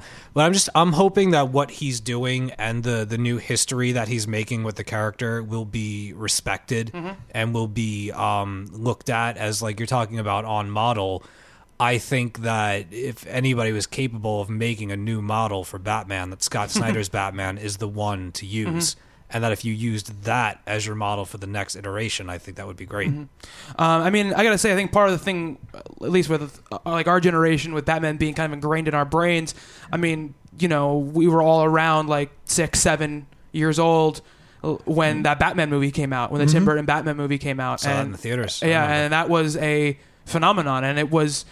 That was really my first exposure to Batman. I mean, I think I probably seen when I was younger, maybe episodes of the TV show that were on that reruns. was that was the thing about me. I I forgot to mention this really quick. I didn't mean to cut you off, but um, okay. I I grew up. We, we had like one of those like you know like family friends that are introduced to you as like your uncle, your aunt. They're Yeah. just really good friends of your parents. Um, they had a beach house and they lived there all year round. And one of the things to do was when it was like winter or it was too cold or whatever. Um, we would all watch TV. I saw the premiere of the first Simpsons episode in that house. I remember it. Uh, and one of the things that was constantly on it was the Twilight Zone, uh, Planet of the Apes reruns, and Batman. Batman all the time. Whatever they were doing back then with that channel where they were running like marathons of it, I'm talking like six, eight, ten episodes in a row where everybody just sat around with hot chocolate on the wicker couches. And I got so much Batman that like when I fell asleep at night, I was Batman. So um, that was the thing. Like that was regardless of how much I didn't pay attention to comics, I he was always around. Yeah. Uh, for me, and you know when I found the sets uh, at Bob's place, I mean I was in heaven. Yeah. So it was like a you know a, a getting into a time machine for me. Yeah, I mean, I just remember like so much of that it took me a while to get used to because the Tim Burton Batman was really my first Batman, and so it took me a while to get used to other iterations of the character. Like I was as a kid, I was so against like the blue and gray like Batman thing. I was so against. it. I was like, it looks stupid. I was like, it should Why, be all why is he wearing pajamas? Yeah, exactly. and obviously, I've gotten used to that. And obviously, it's a look that I love, especially because the animated series kind of you know gets you in tune with all that stuff too. But um, I always loved the rhythm of Adam West's Batman delivery, his deduction, and I remember thinking, a they had they had a bat something for everything. Yes, they did. There was nothing, and then I always got a kick out of that machine that they have in the Bat Cave, where there's never any kind of text on any of the buttons. Anybody that uses these machines, I understand Yeah. it's easier to draw that way, Yeah. but they like they don't just press buttons with their fingers. They use like all four of their fingers, kind of in like you know claws, Yeah. and they just chunk, chunk, chunk, chunk, Yeah. chunk, chunk, chunk, chunk, and it spits out like you know your taxes, Yeah. and it's it tells you in this bat code mm. what's going on in the city at all times. Yeah. And I remember thinking, even as a kid, like. What the? Like, There's no internet. There's no, you know, like how does he do this? What, and then- Bat computer. Well, that's the thing. Yeah. It was the Bat computer, and then i started to wonder how they changed into their outfits while going down those poles. and once I reached that conclusion, I gave up. Yeah, Yeah. there's no. I real I'm never gonna figure this out. Well, the funny thing is, on your set, there's one of the extras where it's the original screen testing that Burt and Adam are doing, and at that point they were doing it seriously. Mm-hmm. So it's the same dialogue but delivered without the eyebrows raised. Right. They don't go down the poles. They walk behind the staircase that's behind the clock Mm-hmm. to a bat cave that's purple and black and dark, and there are no little labels. It's just machinery. Right. And it, the the producer William Dozier thought comic books were stupid, that Batman was stupid, and decided, well, we'll just do it this way and have fun. Yeah. And the comic book people were appalled. Right, yeah. It's, What are you doing? Yeah. We're trying to tell a serious story after years and years of Bat-Mite. Yeah. And now you're doing this to us. Right. Um, but all that is why it's some. We've never done one of these lists. We will someday, I guess. But um, the Tim Burton Batman movie is the most important superhero movie to me Okay. because as good as Superman was, and you'll believe a man who can fly and so on, that came from a place where there was a serious television show in the 50s. Yeah.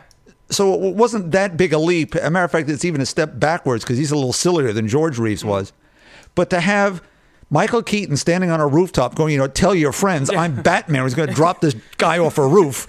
It's you sat there. I was an adult and I sat there in the theater gasping. It's holy Yeah. crap. This mm-hmm. is the Batman I want to see. They were doing the 60s Denny O'Neil, Neal Adams Batman. Right. Right. And I mean, obviously, that movie does some things wrong. The Yeah. Batman literally shoots at the Joker from his airplane Yes. with bullets, which that's not what Batman does. Um, is it as bad as Superman making his his chest symbol into a net that he puts over people? No, No. but it's still a little bit. It's a little off model. Um, and you know, you don't you never really, and we still haven't really gotten to see Batman as detective in any of these movies, like as like hardcore detective. No, his is uh, Keaton's closer. He's closer, but he's But still, still not, not the same, yeah. no. Um, and you don't get that sense. I, I feel like you don't get quite the sense in Keaton of the crusading Batman. You know, he he doesn't seem like I, I'm trying to make up for things. I'm I'm I'm forced to do these things. Like m- I'm compelled to do these things. You know, which is the problem. And those movies are very good, but you know, and there's not a ton of like. uh, There's one moment. It's such a. There's two moments in Batman Returns actually, um, and Kevin Smith talks about these all the time too. But there are moments. There's a moment where you know Max Shreck. You know, in the second movie, is like, oh, you know, you're gonna get a key to the city. I'm gonna, you know, and he's like, shut up, you're going to jail. Yeah, yeah. You know, and it's like that's such a Batman thing to do. You know, and there's one moment in Batman Returns that I always think about. You know, Batman's in the sewers in like the Bat boat or whatever, yeah. and the penguins have like the rockets on them, and they shoot at him. He does all the spins and he misses them, and he does this little subtle thing where he just kind of like looks back, like out of the side of his eyes, like. What the hell just happened? I almost got killed by penguins with Yeah, rockets on yeah. their backs, you know? Yeah, they're in a different movie than he is. exactly, yeah. Which I love that kind of stuff. But I love Danny DeVito as the penguin in that movie. I thought he did a great job. He's crazy in that movie. But those movies defined my my Batman for a long time, and it's taken a long time for me to get you know out of that mode. But um, yeah, it's it's crazy a character that has been around for so long can mean so many different things to different people. And before we, before we close this out, you haven't gotten this place in Dark Knight Returns, so I'm not going to spoil exactly what happens or what have you. But I appreciate that. the, the very end, I, I, I think in all the times I've read Batman, I've seen Batman. I think is the quintessential Batman thing when he fights Superman. I think it's like the Batman thing. He just mm-hmm. the way he goes about it is just it's spectacular. And and Stephanie mentioned it before about him going up against somebody. You should be able to just snuff him out w- with a flick of their finger. And he manages to hold his own, and that's just, it's pretty amazing. Um, Well, the line without it being t- really spoiler is I've been preparing for years, yeah, exactly. Yeah. which you'd end up seeing now as, as through Yeah. so many other stories yeah, now with him. Absolutely. Um, so, anything else you want to say about, Batman before Well, we close it out? really quickly, there was a wonderful, what turns out to have been an April Fool's joke many years ago by Mark Millar for Comic Book Resources, where he's he had said some friend of his had come across some notes from Orson Welles that in 1947 he was going to make a Batman movie. Now, comic book creators had looked at Citizen Kane for camera angles and odd things, and it turns out that Welles had been influenced by comic books, particularly Will Eisner, in making his own movie. Okay. So it seemed to make sense. Now, he went down to the point of, of reproducing uh, drawings of characters and, and casting things and whatever, and claiming they were from Gregg Toland, who is a cinematographer, and that Orson wanted to play Batman. But in 47, he's not the guy selling wine. He's not that fat guy. He was rather fit. But the studio wanted Gregory Peck Okay. which in 47 would have made a lot of sense. They mm-hmm. also knew each other. They had been in movies together. And they start casting the rest of this movie with people who, who had holes in their schedule and whatever. So Marlene Dietrich is the Catwoman. Okay. Basil Rathbone is the Joker. Jimmy Cagney is the Riddler. Uh, George Raft is Two Face. And they played this out. This was an internet sensation five, six years ago. And everyone bought it because you could look at their IMDb pages and see holes in everyone's schedule. Well, that could have worked and th- this could have worked until someone pointed out that they didn't create the Riddler till after this movie was supposed to have been oh. made, and the whole thing fell apart. And Millar said, "Oh, I'm sorry, but it, it was fun, right? You all got, got a blast. All I know is I want to see." The animated movie of this, with those faces, you know, draw, Yeah. Basil Rathbone who played Sherlock Holmes for years during the 30s and 40s, could be the Joker. It mm-hmm. could, so do the Alex Ross thing and do a, a, a, you know a Yeah. realistic painting of that. I want to see this animated movie someday. So that's it for me. It's a- All right. a- an imaginary story from the real world. We have a couple quick like listener comments and questions. Um, uh, Jason Gentry says, "In what world does the government let this man keep adopting children?" uh, Colin Parfit wants to know whatever happened to Aunt Harriet. She, uh, I can tell you where she got added in. They killed off Alfred after the Dr. Wertham thing. Okay. They were so concerned with having three guys in the house, they assumed they'd add a woman to the mix and make it Aunt Harriet. But in the TV show, she was not supposed to be the aunt. She was supposed to just be a maid. And they, they figured that was bad having Alfred and the maid. Lord knows what they were doing in some back bedroom. so we'll make her Aunt Harriet. Ooh. That's really funny. Um, I mean, Hugh Perry asked, "When do you feel the turn towards the modern, darker Batman happened?" We talked about Yep. that. Dark Knight Returns was really kind of where it started. Um, uh, Repstones wants to know when does Bob believe that Batman overtook Superman to become DC's signature character or golden goose, so to speak? I'm, it's probably the same period. You're, you're looking at the Dark Knight and Year One fuel the idea of making those movies. Michael Uslan getting those movies made, and it's after that because you, you after the crisis, Superman had been rebooted by John Byrne. That kind of vanished after a while. You know that they they've rebooted four times since on Superman. It's right there. Yeah, it's maybe 1990, 91. Okay, it's funny because Crisis Infinite Earths, Batman's barely in it. He's Yes. not even like a thing in it, really, which is crazy when you think about it. Because all the other ones, he's like a central figure. Yeah, in- it's in all of them. Superman, Supergirl. Yeah. You get the Earth Two Superman. Yeah, yeah. yeah. And uh, Repstone says one more thing. He says, "Fun fact: the word Batman first actually appeared in Detective Comics number twenty-six in the advert for number twenty-seven. Yes, Hashtag geekology." He wrote, and and probably hyphenated. "Probably, yes, probably." Um, so that's it for our, our Batman talk. Um, really funny, real quick. Uh, uh, Avatar Loki, who is on, you know, obviously always comments on our board, and we we, we appreciate it. He wants to know that us know because I talked about last year about last year last show about Team Seven and all these teams and everything that popped up and how it was ridiculous. He actually made a timeline of like when everything popped up. Um, I'm gonna post it o- o- on the site on, Cool. on the post thing so everybody can take a look at it. But I want everyone to know it's there and to appreciate the work that he put into it. Um, we got a really really nice email uh, from James. Uh, he says, "How how are all of you? My name is James Conwell, and I'm a frequent listener to the show and visitor to the site. I go to school at Michigan State University studying human and microbiology full time and have a roommate, so it's hard to keep up with the podcast. However, I'm only one week behind. The reason I'm writing to you guys is more of a personal one. I will start by saying thank you for being having such an excellent show. You guys really get me excited for the bike ride to my comic book shop every week, and I really enjoy the conversations you carry on during the show. You guys always have interesting topics and cover wonderful things that no other comic book site really thinks to cover, and that is why I'm writing to you. I wanted to say that after listening to your podcast over the past five or six months, not only have you guys gotten me more into comics, you guys have gotten me more emotionally invested in them, into them. All of you put your heart into the show, and your true personalities come out with, with this medium. As a result, I feel like I know a bit about you guys. Due to this, I've become more excited about your show more than a lot of things during my week. You guys make comics more awesome, and that is and that is saying something. Thanks for letting me into your lives every week, and thanks for making every Wednesday a bit better than it would be. You guys seem like wonderful people, and I know this sounds odd, but through your show, I feel as though I've met each of you briefly, and I'm glad to have met you all. Anyway, thank you for everything. Wow. So thank you so much, James. That was Yeah. a really, really sweet email, and I really, really appreciate it. Oceans. Yes.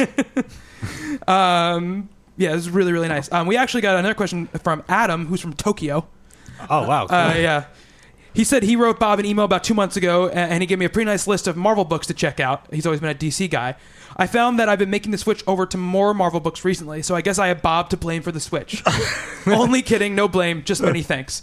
Anyway, anyway, my question is this: How long does it typically take you guys to write up reviews for a book? I ask because I try to write up reviews for my blog just as a hobby, and occasionally I feel like I spend too much time with writing and rewriting what I want to say. Um, so, thank you, Adam, for your question. Uh, Steve, you want to take it first? Yeah. it took me about two hours, two and a half hours to write my Catwoman Zero review. Um, I think it really depends a lot on um, how you feel about the book, whether you liked it or disliked it. I used to think that it was easier to write a review for something that you didn't like. Um, I found when we first started this that it was perhaps a bit more fun to write about something that I didn't like because I felt like maybe I could get a little bit more creative with it. Right. But then it started to blur a little bit because you have to remember that you know, you want people to read this stuff that you have to be critical and honest without being insulting.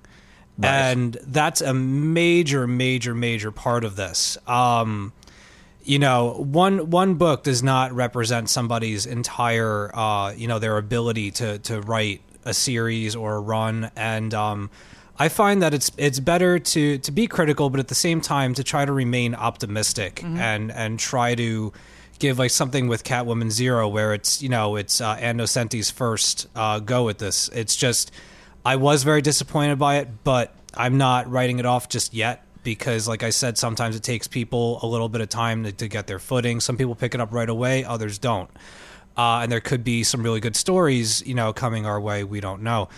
Um, but as far as how long it takes to write, it's really just a matter of what you have to say and, and, and how how quickly you're able to to put your thoughts together. I know that when I really like something and I'm really excited, it's very easy to write about it, but you also don't want to sound generic and you don't want to repeat yourself. Yeah. Um, that's one of the harder things to do when you're covering a particular book. I've been running into that with uh, The Walking Dead since issue number 100. I mean, that book is just, it's always very good. There's, there's very little about it to criticize. And when you're writing a review, you know, three times, four times, you kind of like you got your hands up in the air and being like, "Look, people, it's The Walking Dead.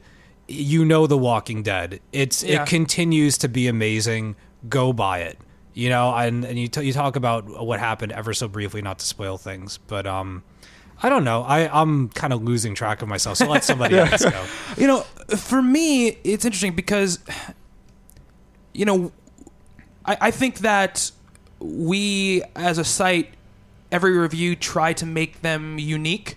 You know, um, it's the benefit of us being an independent, you know, kind of situation. We're not we're not getting paid to do this, and we're not answering to people who are paying us, and we're not. We want traffic to be good on the site, but we're not beholden to traffic being good on the site. So we don't have to review every issue of a, a comic. We don't have to, you know. uh, So we tend to take, I think, uh, more time than people take on other reviews, just because we can. And I know for me, I wanted to make, I want to make every review as unique as I possibly can, like you were saying, Steve. Yeah. Um, and I find it's hard, especially with comics, much harder than movies and such, to do it because every month you have a new book, or two times a month you have a new book, and you know stuff happens in every book, but not that much changes in every issue. So it becomes difficult to come up with new things to say, as Steve was saying. So you know, my reviews probably take longer than they should. They probably take a couple hours for me to write reviews. Um, but I don't think that's a bad thing. I think take as long as you need to- write your reviews, especially if you're doing it on your own time.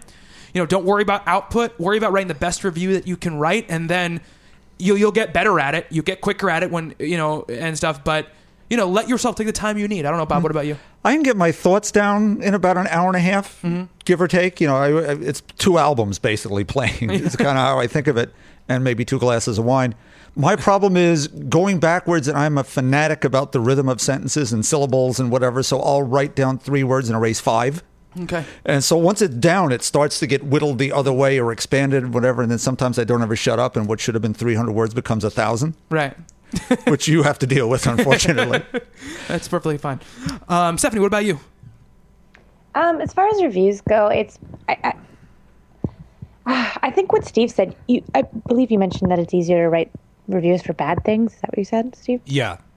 Yeah, I agree. Like I, I do comic book reviews and I also do movie reviews too, and um, I find that I mean, it's always easy to review something that's either really bad or really good. Everything in the middle is kind of really hard to put words to because um, it's something that just kind of fades from my mind if it was um, on neither end of things. Um, Yeah. so I, don't know.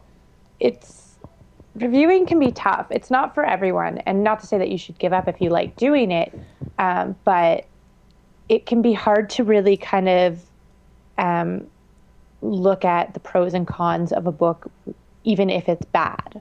Yeah, absolutely, So- absolutely, yeah. Um, and it's also tough sometimes because you fall in these traps where you want to make your point and you don't quite know the, the phrasing to make the point, and you it's easy Yeah. to slip into things by saying like, "Oh, everybody thinks this," or "I heard people," you know. You want to avoid stuff like that. You know, that's that stuff is really a, a Yeah. dangerous trap to fall into because. Um, yes, sorry, Stephanie, go ahead. yeah, like it's a fine line between being a troll and being somebody who's pre- providing creative criticism for a writer.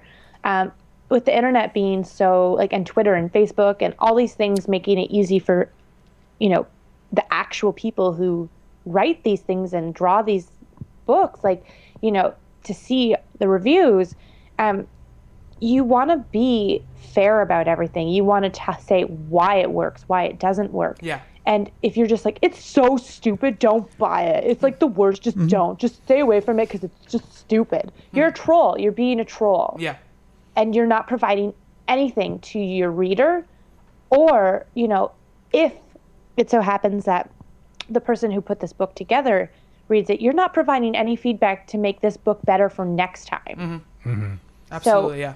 i like to think of it as if this person was reading it what could i say to possibly help them make it better It's a really good point, Steve. Um, one of the things that um, I find with writing reviews and everything is um, try to be careful as to how casual you are about your writing. Um, one of the things that I've been noticing about my own writing lately, um, I also do a animation column called Ink and Pixel for JoBlo.com every other week. And the last few entries that I've done, and especially the one I'm working on one for Toy Story right now, um, I write them as if I'm just talking to people. like I feel like I'm I'm starting to write them as if people already know me. Like I've been doing it for the better part of a year, and I feel like this, the people that are coming back to see the the column that's the same people. Right. So I'm getting a little bit more laid back with mm-hmm. like the language of and stuff. And I mean that's fine in some instances, but you really have to be careful about that because sometimes your personality and if you're trying to be laid back and casual about something doesn't always come across on on the page um, that unless people know like the rhythm of your voice or the way that your delivery they're not always going to catch that. Yeah. so be careful with that kind of stuff. Um, and like bobby was saying i mean take as much time as you need especially if you know you're not getting paid and you're on your own time.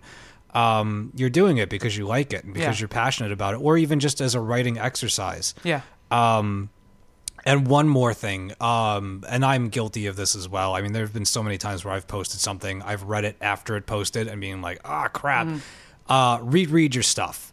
Reread your stuff for for pacing, for typos, mistakes, or or even rereading your own words. You might discover that you felt differently Yeah. about it after rereading all of your thoughts, and you might say, "Well, this isn't a good way to cap it off. I have Right. to explain this a little bit further."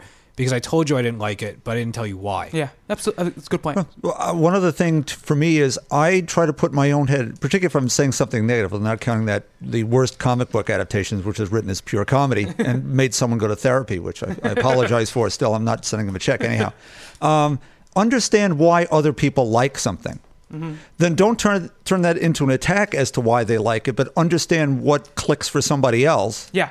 So that then you get a better handle on it, which you may change, not change your opinion, at least change the way you approach writing your opinion. Yeah, absolutely. It's you know, it's different for everybody as well because the situation we're in now, when we started this thing, nobody was really reading the site. We were just kind of doing it to do it and, you know, kind of build something. And now we're at the point where people actually come to the site and read the reviews. And so we have to function a little bit too as sort of like almost a buying guide for people in some cases because some people trust our opinion Mm-hmm. enough that if we say we like a book, they're going to buy the book. you know? power. We get yelled at every week. Yeah. and it's more it's more so now. The past few weeks, people Yeah. have been like, "Yo, you guys Yeah. have really got to stop." Yeah, and that's and that- that's awesome. Like it's Yeah. great to have that feeling.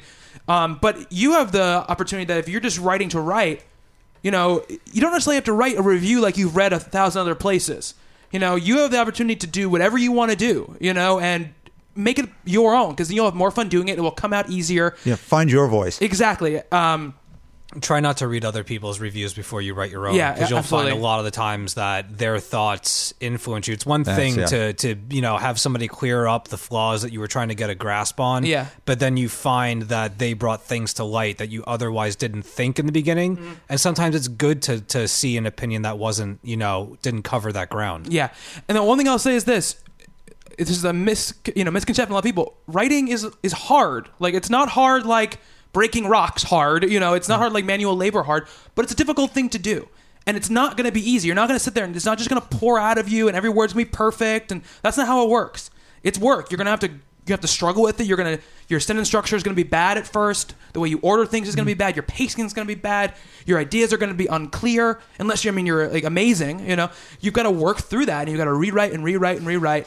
And anybody who says, "Listen, you, I'm bad at grammar," you have to get better at it. You have to read over and you read and read. There's no excuse if you want to be a writer if you can't start learning those things. You know, you can you can be bad at them and you can have people help you who who are better at it. But you've got to be uh, able to recognize your own mistakes at least, even if you don't know how to correct them. So and, and don't skimp on your social media. I know plenty of people who do write professionally, but then butcher their own words on Twitter or Facebook or anything. if you let up on it for those things to, you know, like I said, to be casual, it's a bad practice. Uh, I can't tell you how many times I run into the the your, your, and your, Oh, or yeah, the yeah, their, yeah, the their problem. Yeah. there's no excuse. Yeah, those are things you can correct very easily.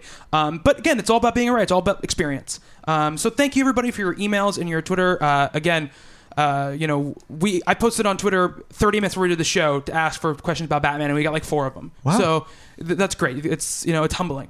All right, so let's get into what's on the shelves right now. Uh, from Boom Studios, we have Adventure Time number eight. We have Clive Barker's Hellraiser number 18. Elric, The Balance Lost, number 12. Uh, Higher Earth, number 5. Isn't and that uh, sorry. Joe's? Oh, it is. Joe Eisma's. Yeah. Yes. He is the artist on that book.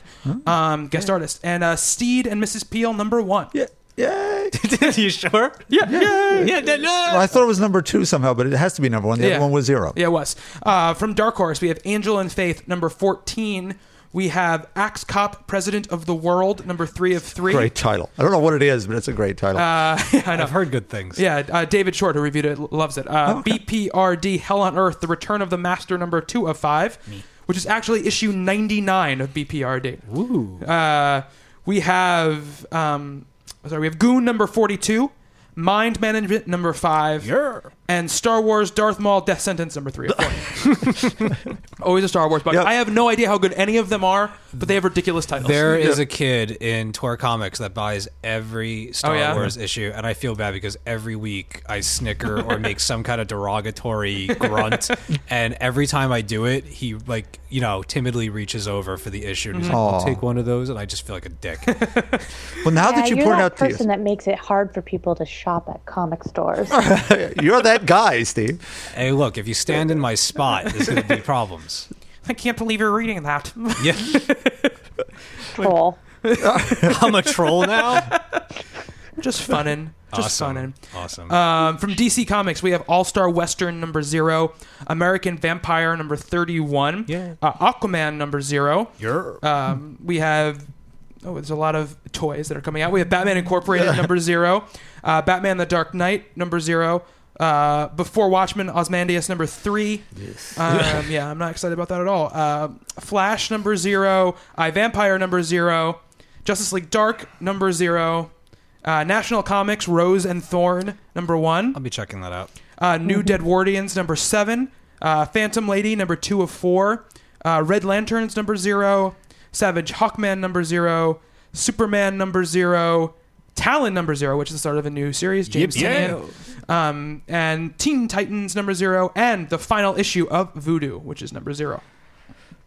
Uh, Dynamite, we have Kevin Smith's The Bionic Man, number 13. Queen Sonja, number 32. Shadow Annual, number 1. Spider, number 5. And Vampirella, number 23.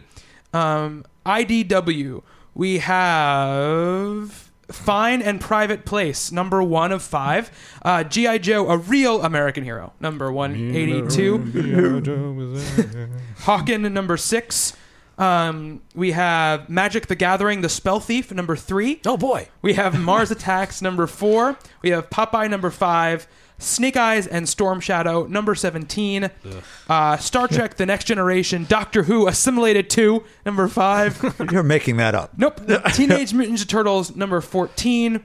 Um, Transformers More than meets the eye. Yes. Uh, I'm, I'm in a rhythm with those now. number four. Um, sorry, number nine. Sorry, and uh, Transformers: Robots in Disguise Annual 2012. Oh, now I'm now I'm totally fouled for next week. I know. Image Comics, we have Dancer number five, Debris number three of four. Yay. Elephant Elephantmen number 43. We have Happy number 1. Sweet. Uh, Invincible number 95. Mind the Gap number 5. Yay. Prophet number 29. Skullkickers number 18. Super Dinosaur number 14. Super dinosaur. Witchblade number 160 and Youngblood number uh, 74. There's also the Milkman Murders uh, hardcover that's coming out. Um, Uh, would you rather see super dinosaurs or dinosaurs with rocket packs? well, I saw both uh, last week Yeah. In uh, in an issue. There were uh, oh, that was in uh, Rocketeer. Rocketeer. oh, right. right, Yeah, right. Cargo of Doom number Yeah. two. There was uh, some dinosaur jetpack action. Um, from Marvel, we have Amazing Spider-Man number 694. Woot! Astonishing X-Men number 54. Yay! Uh, Captain America and Black Widow number 637. Captain Marvel number 4. Yes. Deadpool number 61. Uh, FF number 22. Yay! Fury Max number 6. Gambit number 3. Hit Girl number 3. Incredible Hulk number 14. Invincible Iron Man number 525. Um, what else we got here? Punisher number 16. Secret Avengers number 31. Space Punisher number 3 of 4. uh, Takio number 3. Sweet. Ultimate Comics The Ultimates number 16. Um, Really? yeah, Ultimates just came out this past week. it's coming out again. Wow. Uh, Winter Soldier number 11.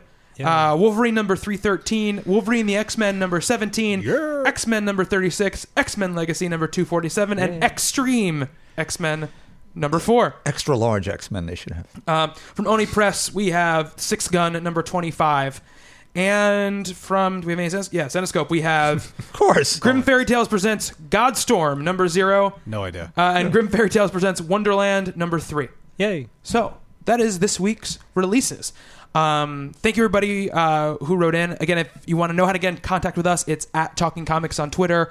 Info at talkingcomicbooks.com is the email address. Talkingcomicbooks.com is the website. Uh, our Facebook group now, um, you know, facebook.com slash talking comics has a forum up there. So you guys can make topics, you join in discussions. Um, uh, so we're really happy about that. So thank you, Stephanie, for setting that up. Hey, you're welcome. It's gonna be so much fun. Enthusiasm through the roof. All right. Um, so that is it for our show. Oh, our personal Twitter. Sorry, I'm at Bobby Shortle. Steve, Uh, I am at dead underscore anchoress. Stephanie, I'm Hello, Cookie. and Bob's email. Bob Reyer at talkingcomicbooks.com. Absolutely. All right. Again, guys, thank you so much for that. Uh, that's the end of our show. So for Steve, See you later. Bob, Ciao. and Stephanie, Toodaloo. I have been Bobby. Until next time on Talking Comics, to be continued.